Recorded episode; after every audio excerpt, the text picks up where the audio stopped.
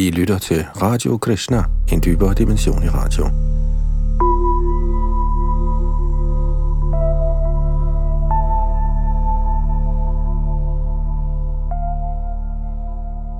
Vi skal nu starte en serie, der hedder Liv kommer fra liv, hvor vi vil præsentere 16 morgenvandringer med Shalila Prabhupada og hans disciple, der foregik i Los Angeles i 1973.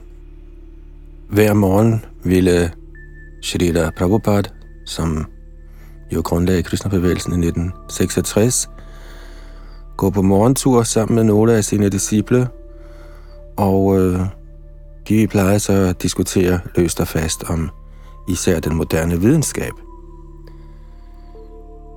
Prabhupada han øh, kaldte de moderne videnskabsmænd for dæmoner. Faktisk så spurgte han sine disciple engang, hvem er de virkelige dæmoner i vores samfund? Og med dæmon mente han sådan set onde mennesker. Han sagde, at de virkelige dæmoner er videnskabsmændene. Fordi de præsenterer en livsanskuelse, der fremmer ateisme og arrogance, som øh, i høj grad er kommet til at præge vores samfund.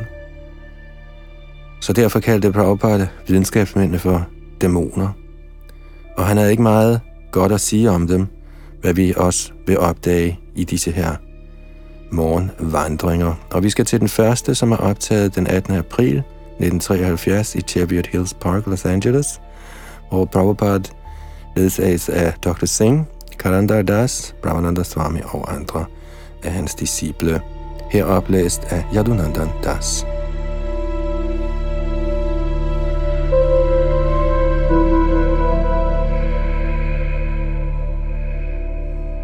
Srila Prabhupada siger, selv på solen og månen er der levende væsener. Hvad mener videnskabsmændene om det? Dr. Singh siger, de siger, der ikke er noget liv der. Prabhupada siger, det er noget vrøvl, der er liv. Dr. Singh siger, de siger, der ikke er liv på månen, fordi de ikke fandt liv der. Prabhupada siger, hvorfor tror de det? Måneplaneten er dækket af støv, men inde i støvet kan de levende væsener leve. En hver atmosfære er velegnet til liv. En hvilken som helst atmosfære. Derfor beskriver vedderne de levende væsener som Sadavagatar, hvilket betyder, som eksisterer under alle forhold. Det levende væsen er ikke materielt. Selvom han er indhyllet i en materiel krop, er han ikke materiel. Men når vi taler om forskellige atmosfærer, mener vi forskellige materielle betingelser.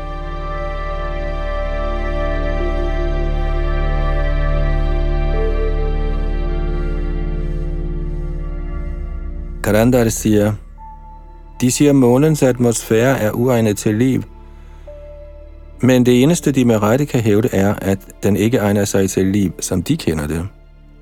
Prabhupada siger, Vedderne fortæller, at det levende væsen ikke har nogen forbindelse med materielle ting.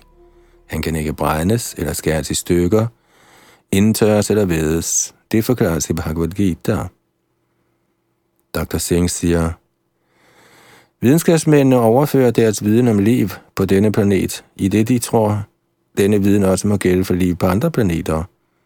Prabhupada siger, ja, de tager udgangspunkt i sig selv. Deres tanker begrænses af deres egne omstændigheder. Det kalder vi Dr. Frøs filosofi.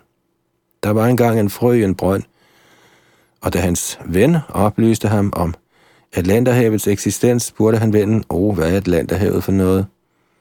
Det er et kæmpestort vandområde, svarede hans ven. Kæmpestort? Er det dobbelt så stort som brønden her? I nej, meget, meget større, svarede vennen. Hvor meget større? 10 gange. Således fortsatte frøene sine beregninger. Men hvordan er det muligt nogensinde at forstå oceanets udstrækning på den måde? Hvor åndsevner, hvor erfaring og hvor intellektuelle magt er altid begrænset. Forskernes spekulationer giver kun ophav til en sådan frø-filosofi.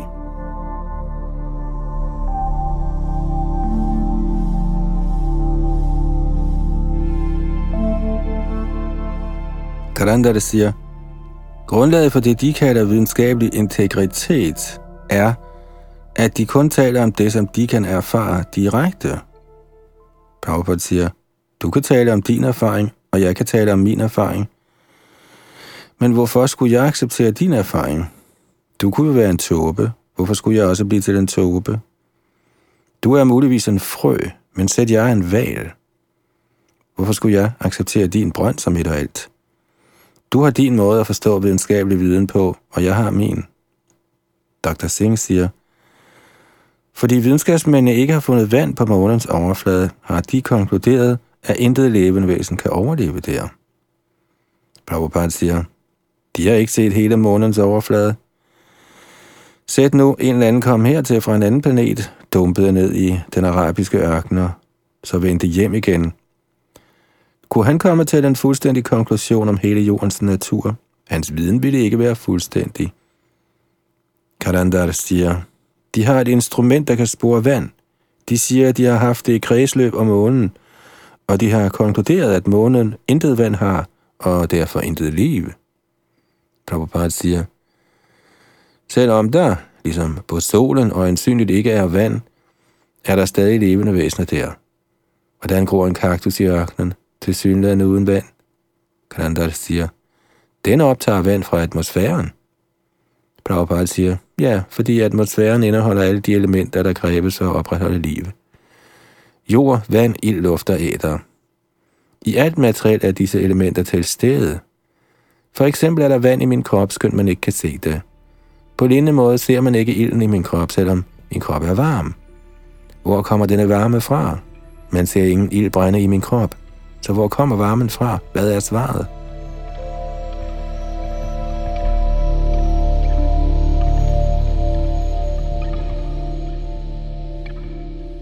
Prabhupada siger, Alt fysisk stof er en kombination af fem grove elementer, jord, vand, ild, luft og æder.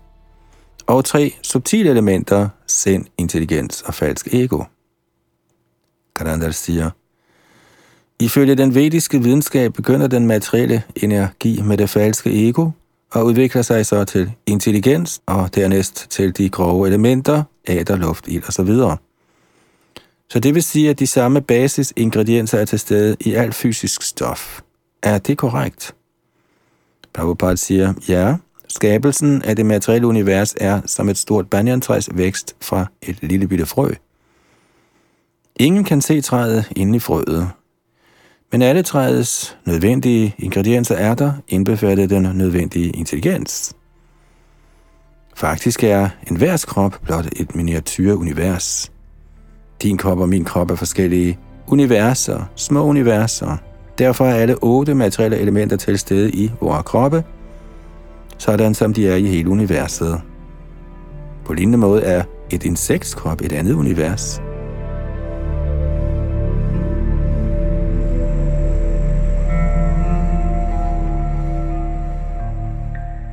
Kalandar siger, hvad med atomet? Prabhupada siger, samme regel gælder. Alle disse bestanddele er inde i atomet. Anoraniyan mahato mahiyan. Det betyder, at uanset om noget er enormt eller uendeligt lille, består det af de samme grundelementer. Dette gælder overalt i den materielle verden. Ligesom et lille dameur har alt det fornødne maskineri, der skal til for, at det kan fungere problemfrit, har en myre den nødvendige hjernesubstans til at klare alle sine opgaver. Hvordan er det muligt? For at besvare dette korrekt, må man undersøge myrens hjernevæv minutiøst. Men det kan ikke lade sig gøre. En videre er der utallige insekter, som er mindre end myren. Så der må være et mekanisk arrangement bag al denne detaljerede aktivitet, men videnskabsmændene kan ikke opdage det.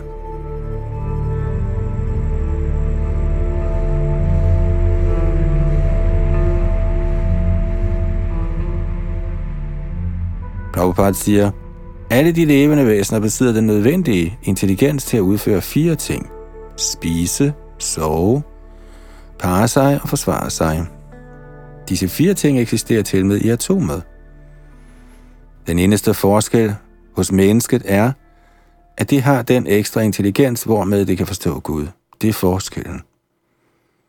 Aharane nidra bhaya maitunang chasamanam etat pashubhinaranam at spise, sove, parre sig og forsvare sig finder man overalt. I har set, hvordan træet gror. hvor der er en knast, går barken ikke denne vej, den går den anden vej. Prabhupada gestikulerer for at vise, at et træs bark ikke gror over en knast, men rundt omkring den. Træet har intelligens. Hvis jeg går i den retning, bliver min vej spærret. Så jeg går den her vej. Men hvor er dets øjne? Hvordan ser det? De har intelligens. Den intelligens er måske ikke lige så god som jeres, men det er intelligens. Ligeledes har et barn også intelligens, skønt den endnu ikke er så udviklet som farens. Med tiden vil barnets intelligens blive fuldt udviklet og være synlig for enhver, når barnet får en krop som sin fars.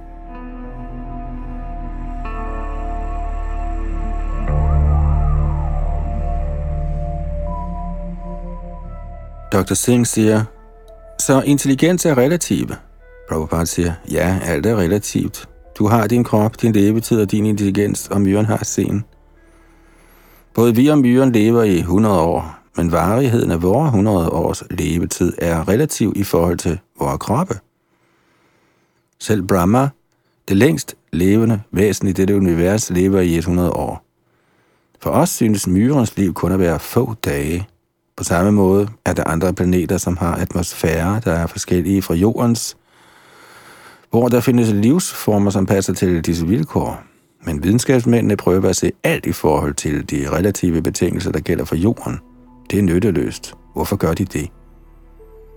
Hvis hele den kosmiske manifestation følger relativitetsloven, hvordan kan videnskabsmændene da sige, at denne planets forhold må gælde for liv på andre planeter?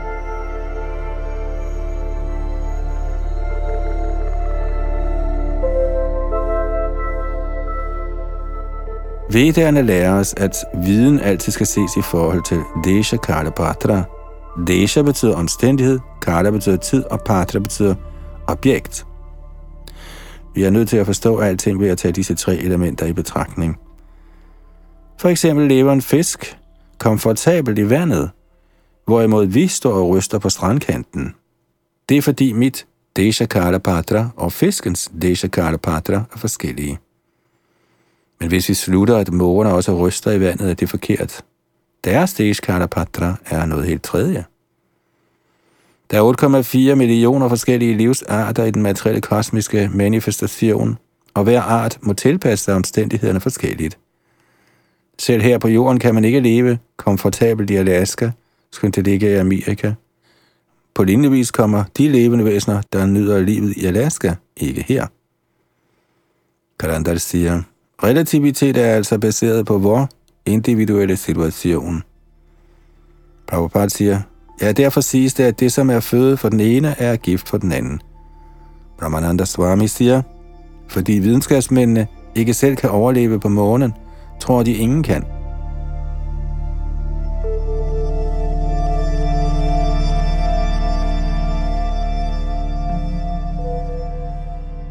Dr. Singh siger, Problemet i verden er, at praktisk talt enhver kun tænker i forhold til egne omstændigheder, og det er ikke korrekt. En elev siger, en som aldrig har været uden for sin landsby, tror hans landsby er hele verden. Prabhupada siger, ja, frøen tænker altid i forhold til sin brønd. Han har ingen evne til at tænke anderledes. Oceanet er stort, men han ser oceanets storhed i forhold til sin egen storhed. På samme måde er Gud stor, men vi tænker på Gud i forhold til en relativ storhed, nemlig vor egen. Der er bestemte insekter, der fødes om natten, og de vokser, skaber afkom og dør, alt sammen før daggry. De ser aldrig dagens lys. Så hvis de konkluderer, at der ikke findes lys, er det forkert. Når vi på samme måde hører fra shastrene, eller de åbenbarede skrifter, at Brahmas levetid svarer til millioner af vore år, tror vi ikke på det. Vi siger, hvordan kan det lade sig gøre? Men Bhagavad Gita siger, Sahasra Yuga Pariyantamahar Yad Brahmano Viduhu. 4 milliarder, 300 millioner jordiske år svarer til Brahmas 12 timer. Selv en ledende indisk politiker, som var kendt som en stor lært i Bhagavad Gita, kunne ikke acceptere denne oplysning. Han sagde, det er spekulation. Sådan en slyngel. Og alligevel går han for at være en højt uddannet og betydningsfuld person. Det er problemet. Slyngler og tåber går for at være lærte, videnskabsmænd og filosofer. Og derfor er hele verden vildt.